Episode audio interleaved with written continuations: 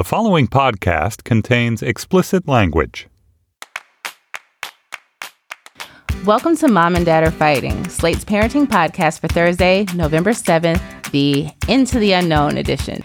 I'm Jamilah Lemieux, a writer, contributor to Slate's Care and Feeding parenting column, and mother to Naima, who's six, and we live in Inglewood, California. Hey, I'm Dan Kois. Uh, I'm a writer and editor at Slate. I'm the author of How to Be a Family, and I'm the dad of Lyra, who's 14, and Harper, who's 12. We live in Arlington, Virginia. My name is Ezekiel Kweku. I'm politics editor at New York Magazine and father to James, who's two, and I have another boy on the way who's due on Thanksgiving. I live with my wife in Oakland. Holy shit, congratulations. Thank you. Congratulations. Um, does your other child live with you too, or I'm just you. We all live together in Oakland, yeah. we all live together? That's good. I, I was hoping you all weren't having issues because two can be quite terrible. Uh, I've heard, but we're so excited to have you. I, I salute everyone who is a repeat customer at the baby store. I don't know if I'm built for it, but um, I'm excited to hear to hear more about some of your experiences with all those children. Today on the show, we've got a question from a mom who's contemplating a move to make sure that her children can be near their father. I so can relate. And we're joined by Slate writer Ruth Graham later on the program, who's going to talk about her impending sense of dread about Frozen 2. Whomst amongst us does not have an impending sense of dread about Frozen 2. Um, are we going to be stuck with another Let It Go style earworm, or should we just allow our kids to indulge themselves in those terribly pleasant songs? Who's to say? And we've got triumphs and fails and recommendations as we always do. So let's kick things off with you, Dan.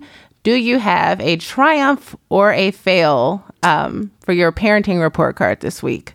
I have a triumph that turned into a fail. Uh, usually it's the exact opposite for me. Longtime listeners know that I consistently try to spin my fails into triumphs. Uh, but there's no way to do this this time. So um, uh, last week, Harper, my younger daughter, and her best friend Shira decided that they wanted to have a yard sale, by which they meant they wanted to sell a bunch of old clothes and books and like crap that they got in Happy Meals or whatever. And we were like very into this idea because Harper is a kid who really needs an activity. So for a week, a solid week, like this was her activity. She was sorting things in her room and she was putting price tags on stuff.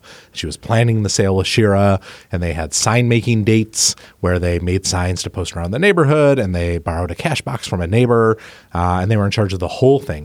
And we gave them total autonomy over all the decision making. All we said was, hey, we'll help with the setup on Sunday, but you're in charge of everything else. And this seemed like the perfect plan, but for one thing that my wife and I did not think of, which really backfired on us, which is that all of a sudden last week I'm driving down my street and I see in the median on stakes stuck into the into the grass a very charming hand drawn sign, and it says yard sale Sunday, Oh, no. 8 a.m. to 1.30 p.m. And I'm Oh, like, 8 a.m.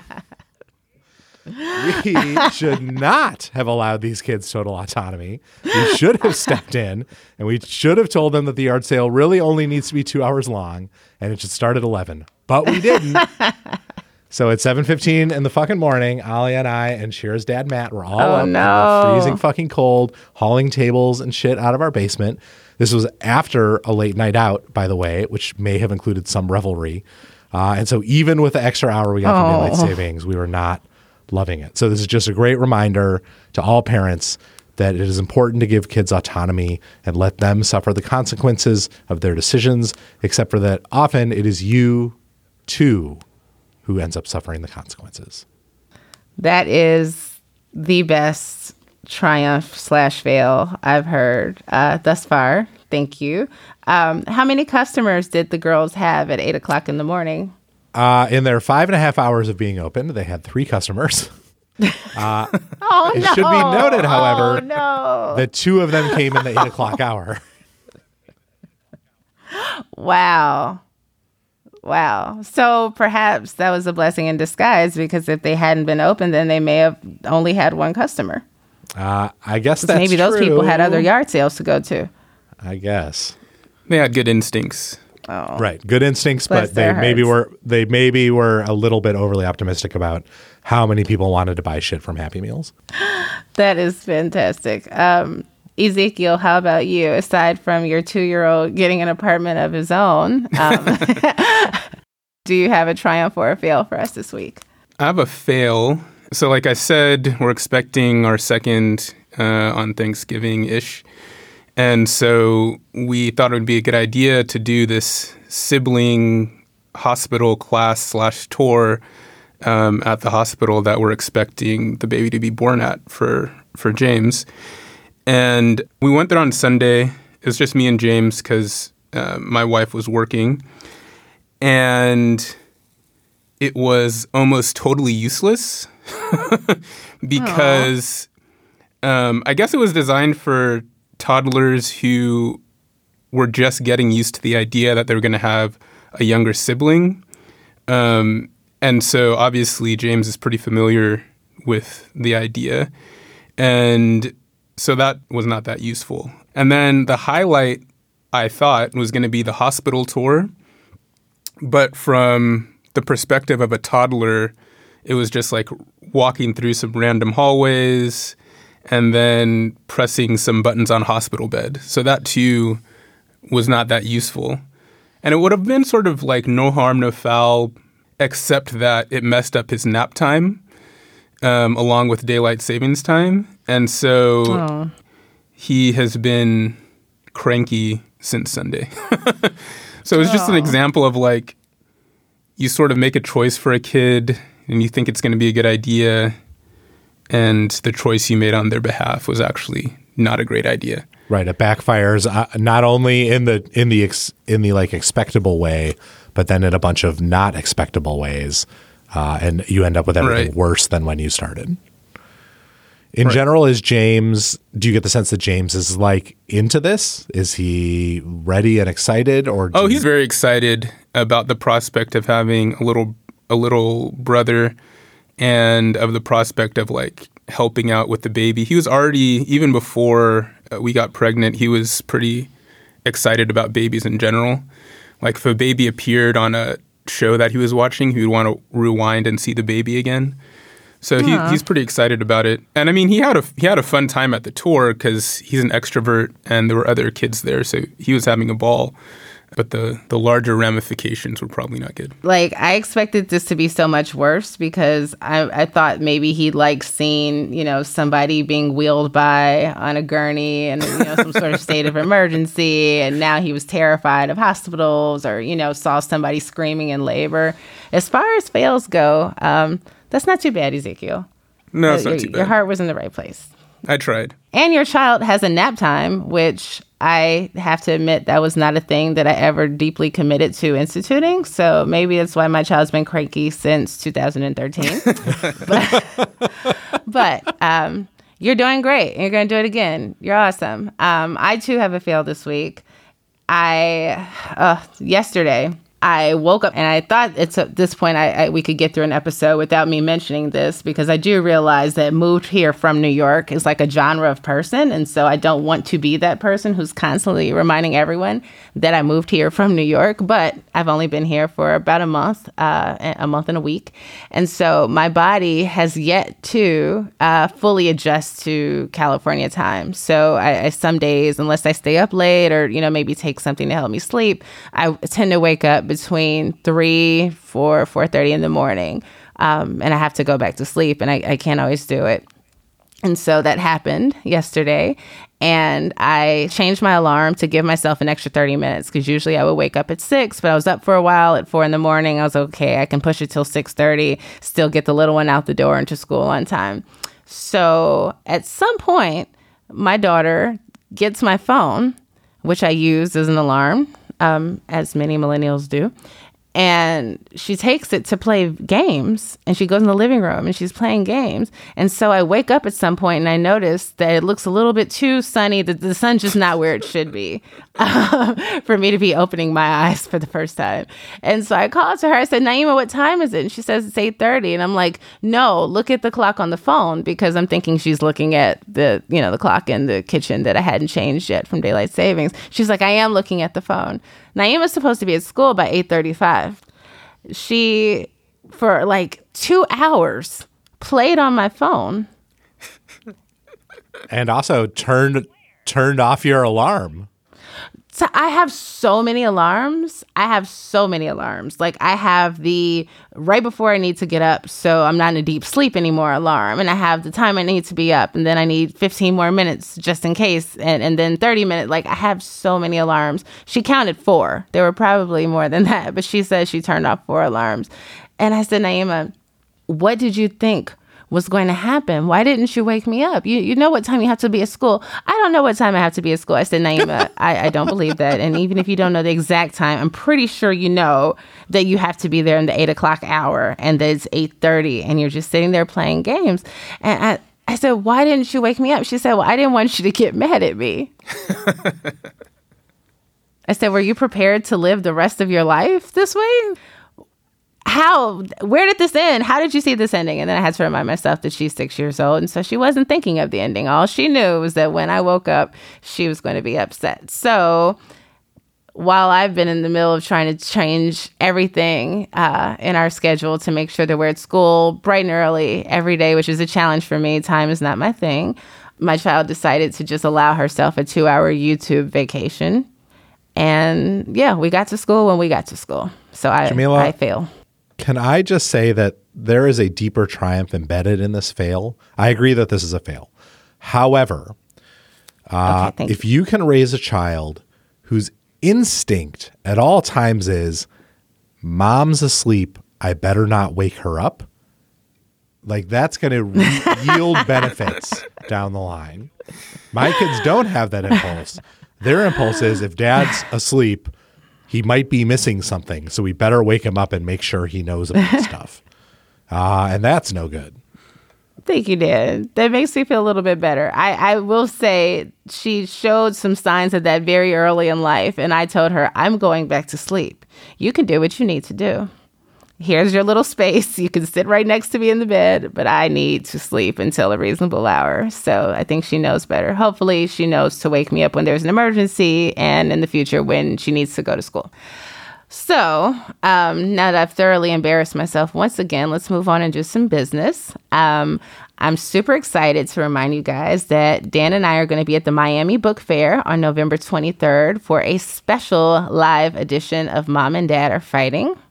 We're going to be joined by Pamela Paul from the New York Times Book Review and author of How to Raise a Reader, and Adam Mansbach, author of Go the Fuck to Sleep and Fuck. Now there are two of you. Oh, Ezekiel, that's that's for you.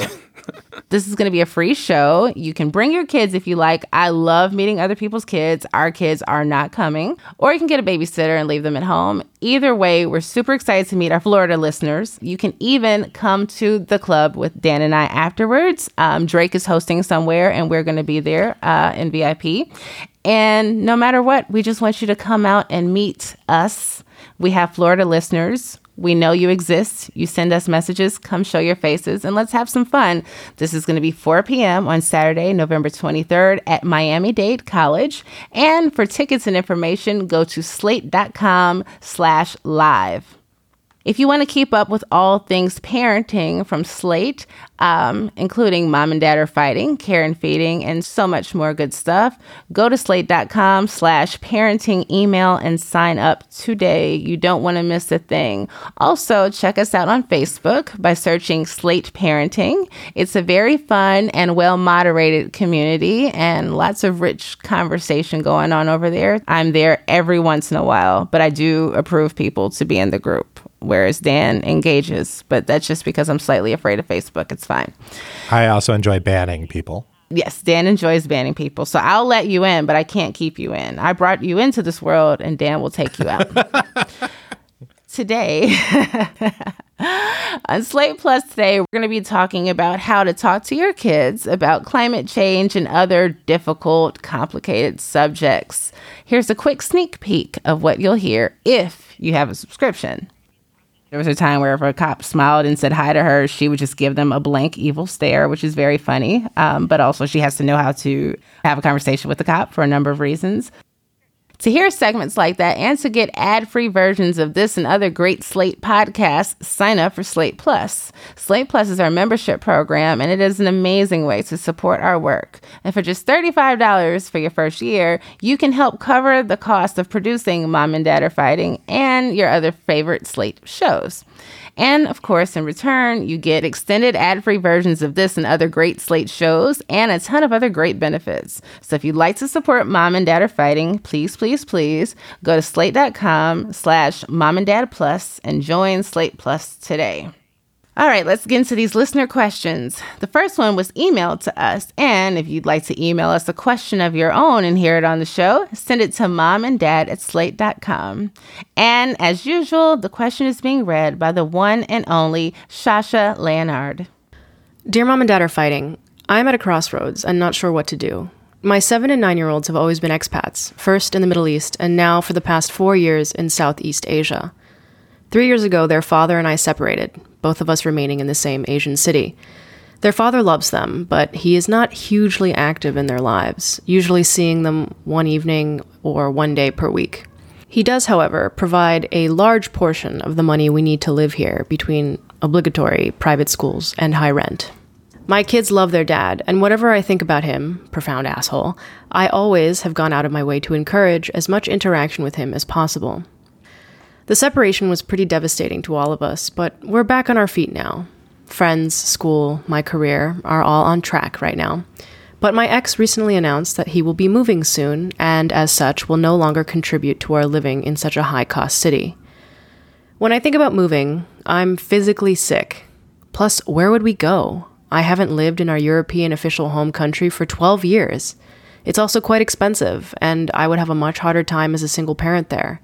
My kids don't even speak that language very well. Do I follow my ex to a place that I have no desire to live in and no job, just to keep the contact between father and kids? Move to a different, cheaper country in Southeast Asia where the money I do have would go further and start all over again, this time literally alone in the world with two kids? Go the nuclear lawyer route and just try to force my ex to keep ponying up school fees so we can stay here? Say fuck it and run away to open a surf shop in Indonesia? The last one was a joke, sort of. My goal is to find the solution that is best for the kids and doesn't make me totally miserable. What would you do? Thanks. Whew, okay, that's a lot. Dan, what do you think? Uh, there are a lot of questions that I have stemming from this email that are not quite answered in the email. Like, do you have an agreement with your ex spouse, your ex partner? Um, did you have a lawyer when you made that agreement? What country are you in, and what are the custody and child support laws like in that country? All that being said, my initial impulse is that there's no reason to think that just because he's moving out of town, he no longer has to chip in his fair share to support you. In most cases, in most kinds of custody arrangements, that's not the case. It's his decision to move out of town. Uh, and that doesn't usually unilaterally require an ex spouse with kids to also move out of town and follow that person, nor should it necessarily change the level of support that he's giving you. But that's a little hard to figure out or navigate because I don't know whether you have an agreement, whether this is all written up, or whether everything has been based on handshake deals or the goodness of his heart. If that's the case, then you're in a much tougher position.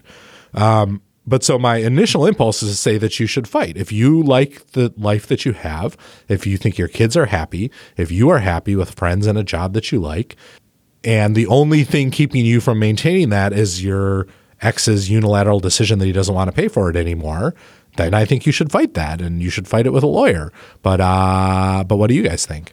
I have this a lot of the same questions as you, Dan. And my first impulse is to say to go talk to a lawyer, just so you know what your options are, because um, you want to have the full universe of options before you even start thinking about the decision making process.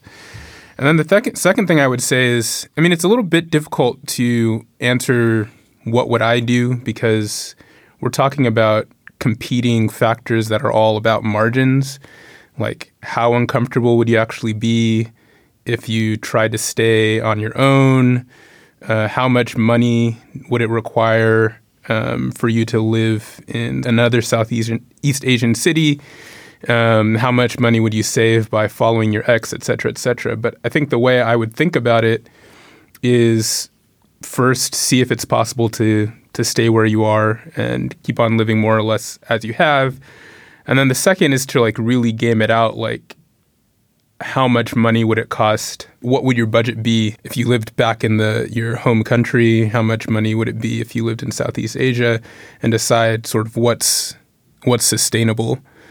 And then once you decide what's sustainable, then you can sort of think about the concerns of do you want your kids to be close to their father? Think about those factors. But first, I think you sort of want to know what's possible.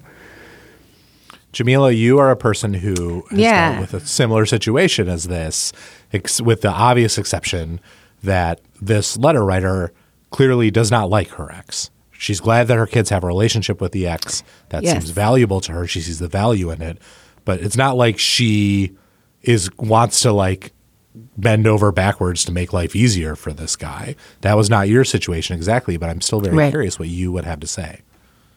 Yeah, I um I was very fortunate that my ex as well as his wife um agreed to relocate from New York to California because I had some professional ambitions that brought me out west. Um you know, it was a very difficult decision. Um and for some years I'd wanted to leave New York and and we talked about it for about two years before we ended up coming. But even before uh, that conversation was on the table, I felt stuck. You know, I felt like I have to live where they live because I can't function in the same way without, you know, constant support that this mom is not getting um, from her co parent, you know. Um, in terms of divvying up time as opposed to just simply uh, relying on the financial support that he does and absolutely should be paying, um, you know, and, and keeping this child in a private school or whatever.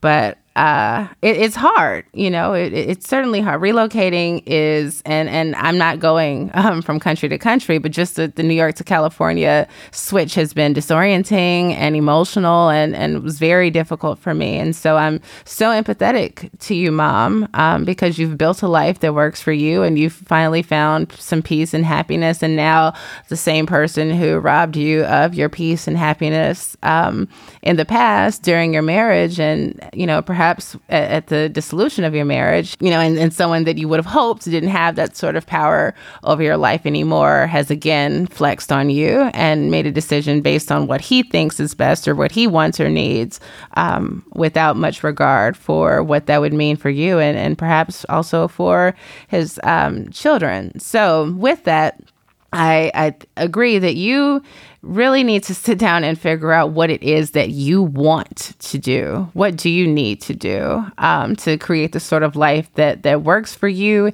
and for your children, where they have their needs met and they have a good quality of life, um, but also that you can have some of your desires met and, and most of your needs met, and also enjoy your quality of life. You are not collateral damage. Your your experiences matter, your career matters, your happiness matters, and I don't think you know what that looks like for you at this point because you're clear that you can't sustain what you're doing now with a, a reduction to the support that you're getting from your ex-husband.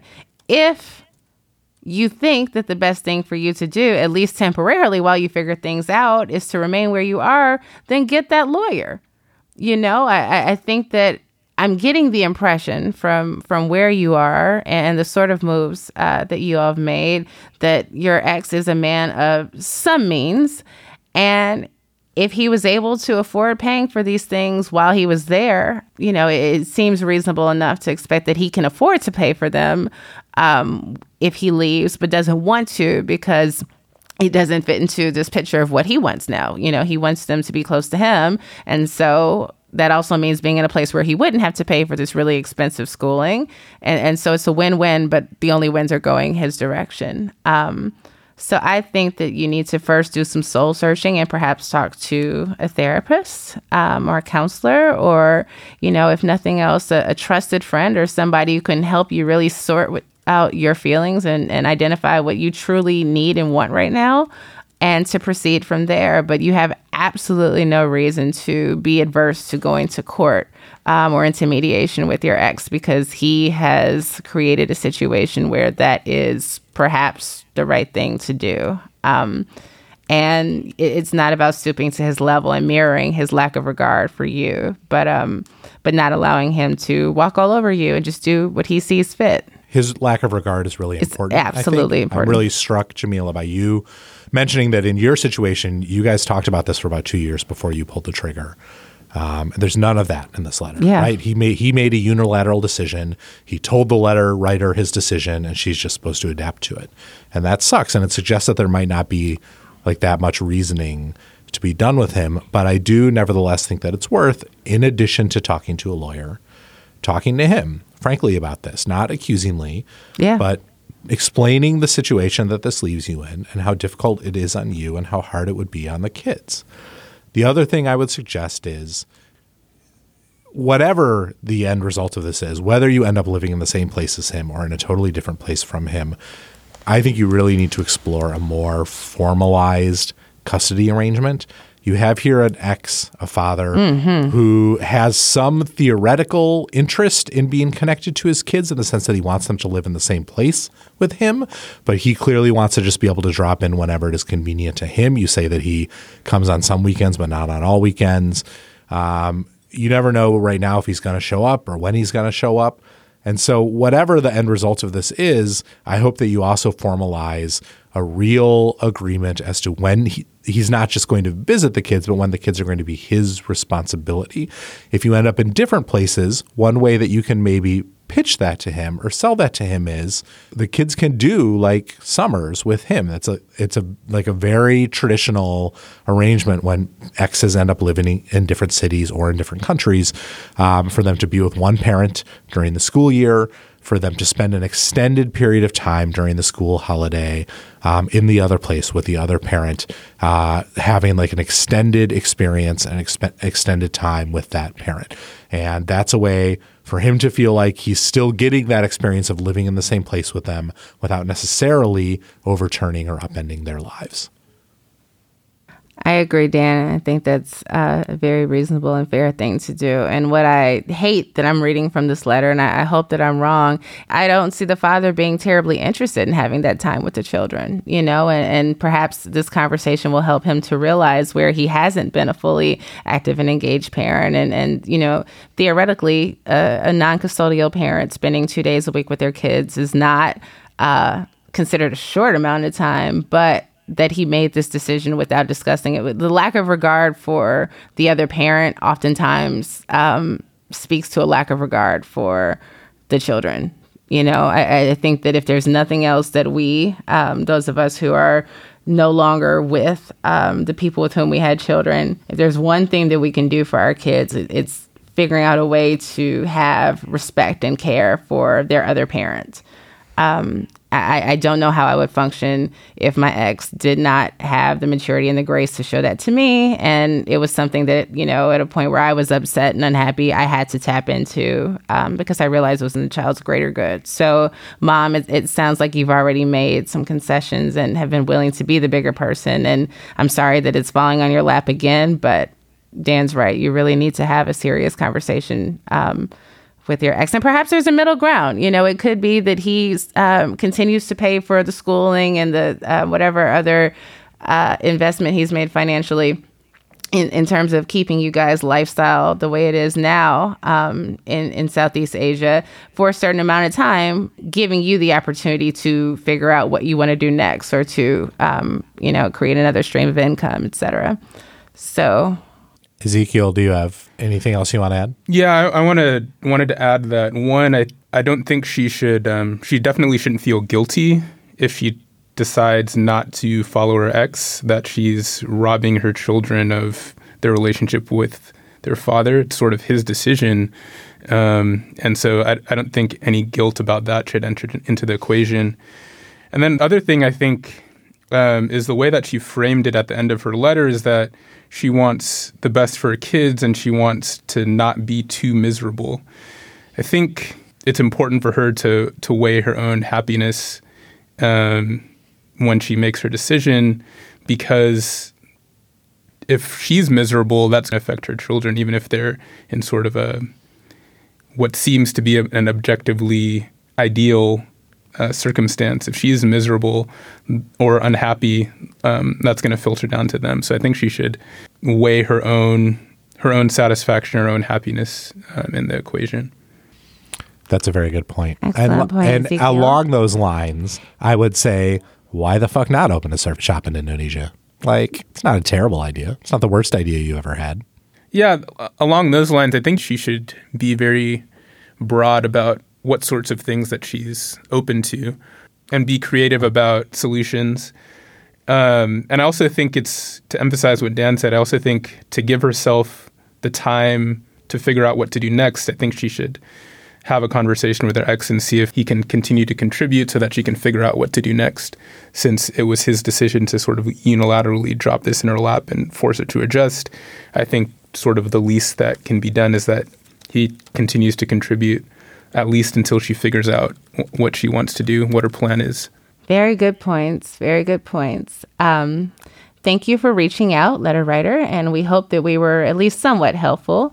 And if you are listening and want us to be somewhat helpful to you, please send us an email at momanddad at slate.com. So, next, we don't have a second letter this week. We're going to do something a little bit different.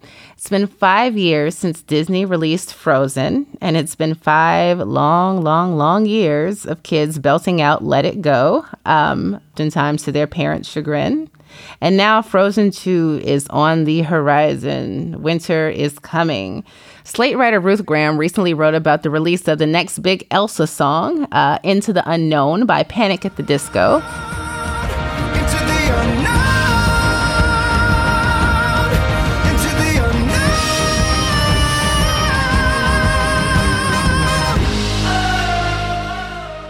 And she's here to talk about how we can prepare ourselves for the return of Frozen and all things that come with it. Hey, Ruth, thank you for joining us. Can you please um, tell us a little bit more about yourself and what kind of parenting you're doing? Yeah, my name's Ruth Graham. Um, I'm a staff writer at Slate, and I have a four year old daughter, Mary. She's my only kid. And she loves Let It Go. She loves it. We just went through the kind of peak of that phase, I think about a year ago, and it's been mercifully fading over the course of 2019, but I, I fear a comeback now. Can you tell us about this new song um, and uh, and where you first heard it and what role it seems to play in the movie? Yeah, so I first heard it coming out of my daughter's mouth uh, uh, over the weekend, I think. Um, I just heard her kind of like murmuring the words and I didn't recognize it, which is odd because, you know, she's just four. I kind of hear everything she listens to, with the exception of a few, you know, little preschool songs that I don't know. And then it turned out that my husband had been watching the uh, the trailer to Frozen 2 with her. Um, she loves Frozen, so they'd been watching this trailer. There's a snippet of the song in the trailer. Um, it's called Into the Unknown. The emotional arc is really similar between Let It Go. Um, so Let It Go kind of starts, it's Queen Elsa, and she's like running away from the town. She's all by herself she starts very closed up and she's like regretful and worried. And then over the course of the song she like embraces these magic powers she has has. And um she builds this huge sparkly ice castle at this po- point in the movie and she like changes into this sexy dress which is the part of the video i really hate but it's admittedly very irresistible. She like lets her hair down and she just like fully embraces her powers. And it seems like we don't know a lot about what the plot of frozen 2 will be like. It's coming out in a few weeks um, but the sound of Into the Unknown, it's the same singer. It's going to be sung in the movie by Idina Menzel. Um, they've released the version that will run over the credits, um, which is like, kind of like a pop version of it by Panic at the Disco. That came out this week, so that's why we know all the lyrics already. Um, but in the movie, it'll be sung by Idina Menzel. And it's the same songwriters, and it's like, it, it seems like it's Elsa kind of once again struggling with her powers, like feeling this urge to kind of bust out, and then over the course of the song, like embracing that. So she says, Every day is a little harder. I feel my power grow. There's a part of me that longs to go into the unknown. And it's this like soaring ballad. Um, so for toddlers, it's like, like that's the toddler credo is like wanting to bust out of constraints and like wanting to go wild. And um, both of these songs seem to kind of hit that same note. So it does seem like they're going for a let it go style hit and it seems plausible to me it will it will become that. So we'll see. It hasn't taken over my house yet, but it's it has all the ingredients. So I'm, I'm curious to know what everyone else's um, kids' relationship to Frozen is. Dan, are your kids like, are they too old to be interested in the second one at this point? Ezekiel, has your little one seen or heard anything from Frozen um, at all yet? I'll start. Um, I thought that they were too old to be interested in Frozen 2. They both were fairly into Frozen Uno uh, when it first came out. Um, Harper, especially, she was a little bit younger at that point. She definitely sang Let It Go for like two straight years. Um, and but I thought at this point they're 14 and 12. They're, they're not going to give a shit about that movie for babies. And then the trailer came out, and Harper instantly was like, "I want to see that." So now I think I'm potentially also fucked. What about you, Ezekiel? James has seen. He actually watched Frozen for the second time uh, yesterday, and he's sort of kind of indifferent to it. Like he'll sit and watch it. He has kind of a long attention span for for a two year old, but he's not like enamored by it, and he's not like obsessed with Let It Go, um, like my nephew was. My nephew, who is six now, I believe, um, he was like like let it go was like heroin or something to him um, it would like instantly calm him down and it, like he didn't have a long attention span but he would like uh, focus very uh, intently for the course of the music video if you showed it to him so james is not not that into it um, but it's happened before that he's watched something and not been that into it. And then like on the third or fourth watch it clicks and then he, he gets obsessed with it. So we're we're sort of um, in a in a state of anticipation and and an- and anxiety about the prospects of him getting obsessed with Let It Go. Jamilah, is your daughter crazy about Frozen? So she's not. So she's in the. Uh, so it's, it's, it's complicated. It's like Naima is six, so she was super super young when the first Frozen came out, which means she was only watching and and coming across things that we introduced to her. You know, like she wasn't even able to take a phone and and just kind of look at YouTube by herself and stumble upon something that we didn't necessarily want her to see.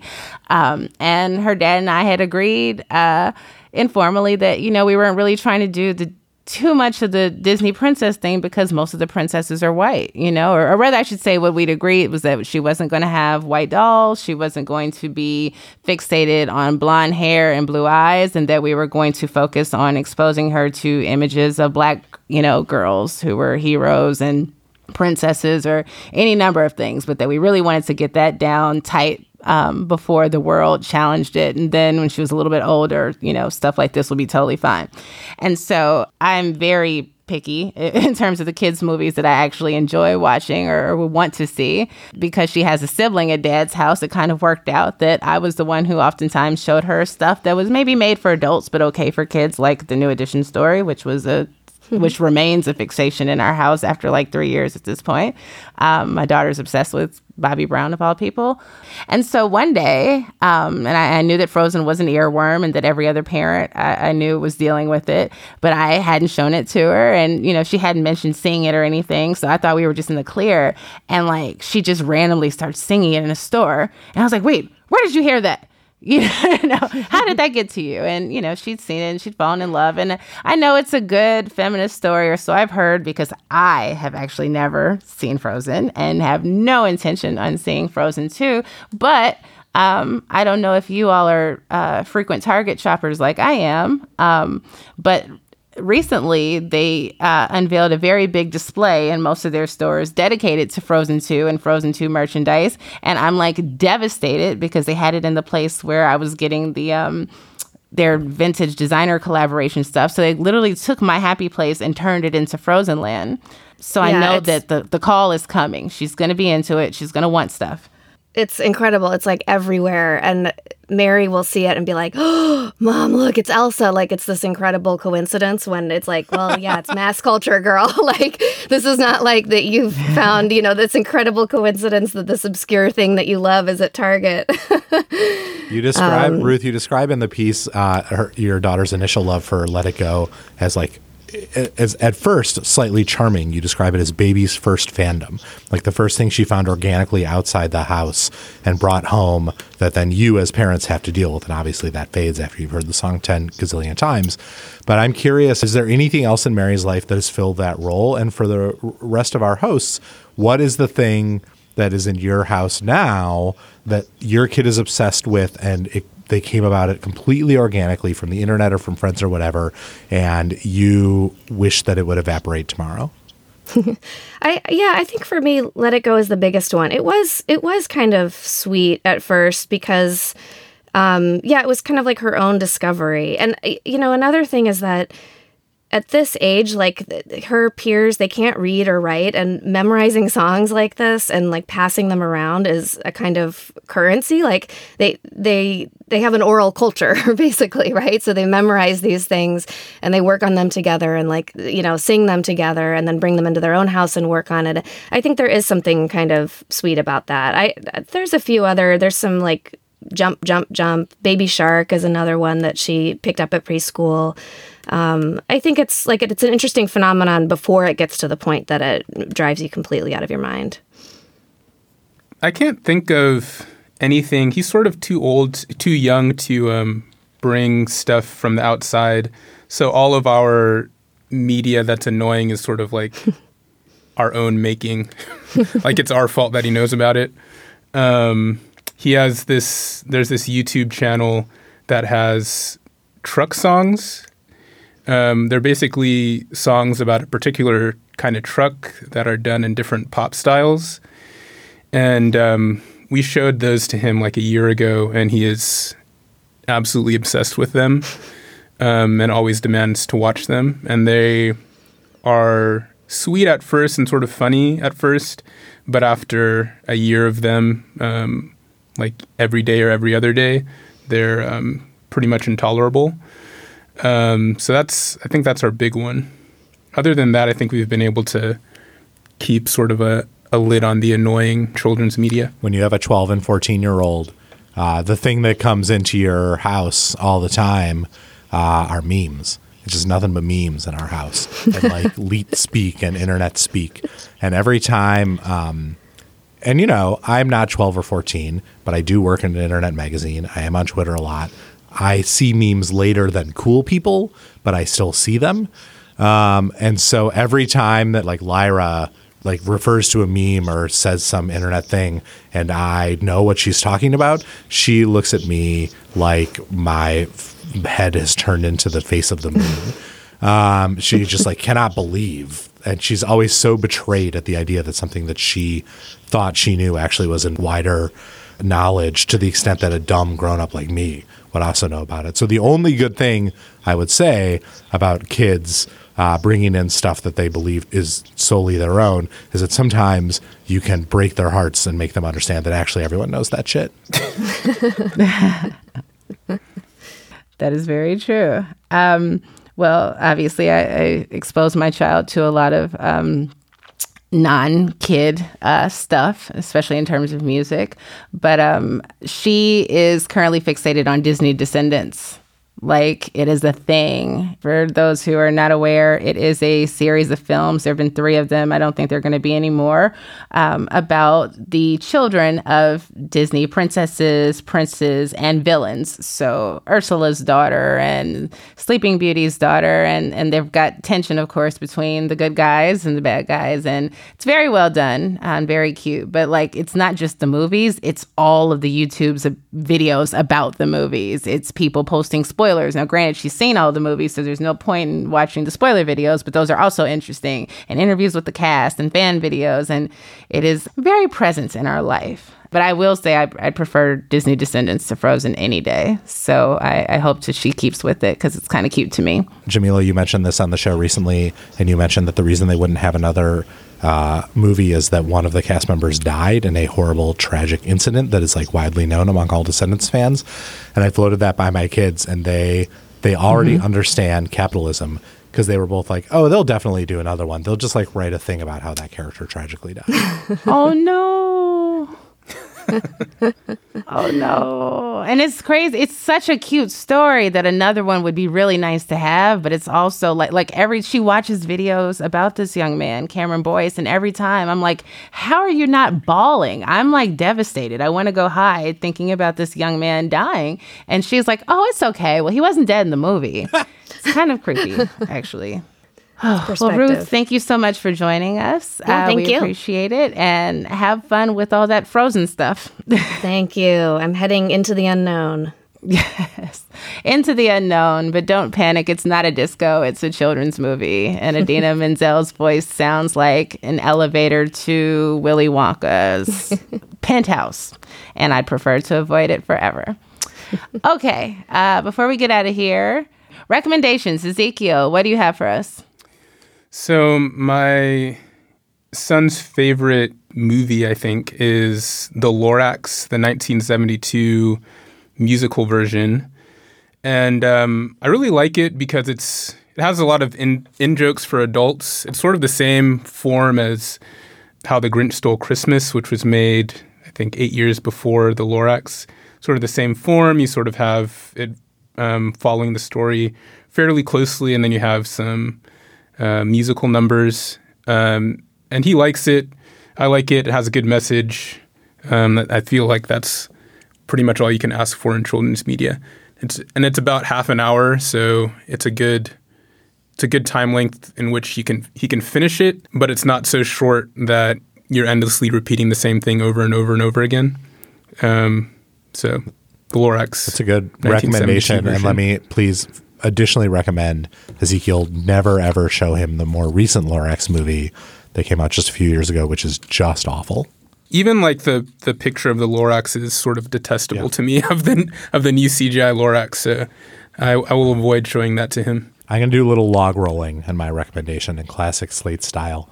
Uh, I'm going to recommend a new podcast from slate.com hosted by me.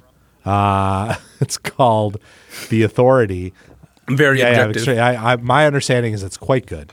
Um, it's called The Authority, and it's a podcast about His Dark Materials, the HBO series and the books. Longtime listeners to the show um, know that I, this has uh, been a series that has been very important to me and my family. We named our older daughter after the main character in this series. Um, and uh, I've recommended it in a bunch of different ways over time. And so we're we've launched this weekly podcast. It's Laura Miller and I. Laura is Slate's book critic. And each week we're going to talk about what happens on the HBO show, but we're also going to try to delve a little bit deeper into the worlds of those Philip Pullman novels, um, explaining and exploring different aspects of their cosmology and world building as we go through. So this this first episode was about the very first episode of, of the show, which was called Lyra's Jordan. So we talked about what happened in that episode and whether it was good or bad and what worked and didn't. But we also talked a lot more about Jordan, Jordan College, the fictional yet still sort of based on reality college within Oxford, uh, where His Dark Materials begins. Uh, find it wherever you find your podcasts and uh, listen in. We would love to have you join us if you are watching this show. Jamilah, what about you? Well, my recommendation this week is free. Um, moving is expensive, so uh, this is a great time for me to have uh, something cool that I'm into that doesn't cost any money, and I'm sure other parents might appreciate that. Um, I am recommending improv, improving with your children. Um, you don't have to do like a full out improv game or get a book or anything like that, but just playing. I don't want to call it role play because that has such a different connotation um, than it did uh, in the past. But, you know, just taking on a character. It could be a character from a storybook. Hey, you can be Elsa and Anna from Frozen. You can be two completely made up characters. Let your kids come up with a scenario and just stay in character. And you can be in the character while you're in the grocery store, while you're having dinner, while you're driving to school. It is a very fun and easy way to be silly with your kids. And I will say that I, who love to laugh and tell jokes, don't always feel super comfortable getting goofy and silly. Um, it's just not my natural vibe. Uh, but doing improv allows me to kind of go there and, and relax and just have fun being a parent. It's not always fun, um, but when we can integrate fun and not have to go to a place or buy a movie ticket or download an app to do it, uh, we should. So play some improv games with your kids. I think you'll enjoy it. That is our show for this week. If you have a question you'd like to ask us on air, please leave us a message at 424 255 7833 or send us an email at momanddad at slate.com. And join us on Facebook. Search for Slate Parenting and hope that one of your benevolent Slate Parenting moderators will let you in. Mom and Dad Are Fighting is produced by Rosemary Belson. For Dan and Ezekiel, I'm Jamilah Lemieux, and we'll talk to you again next week.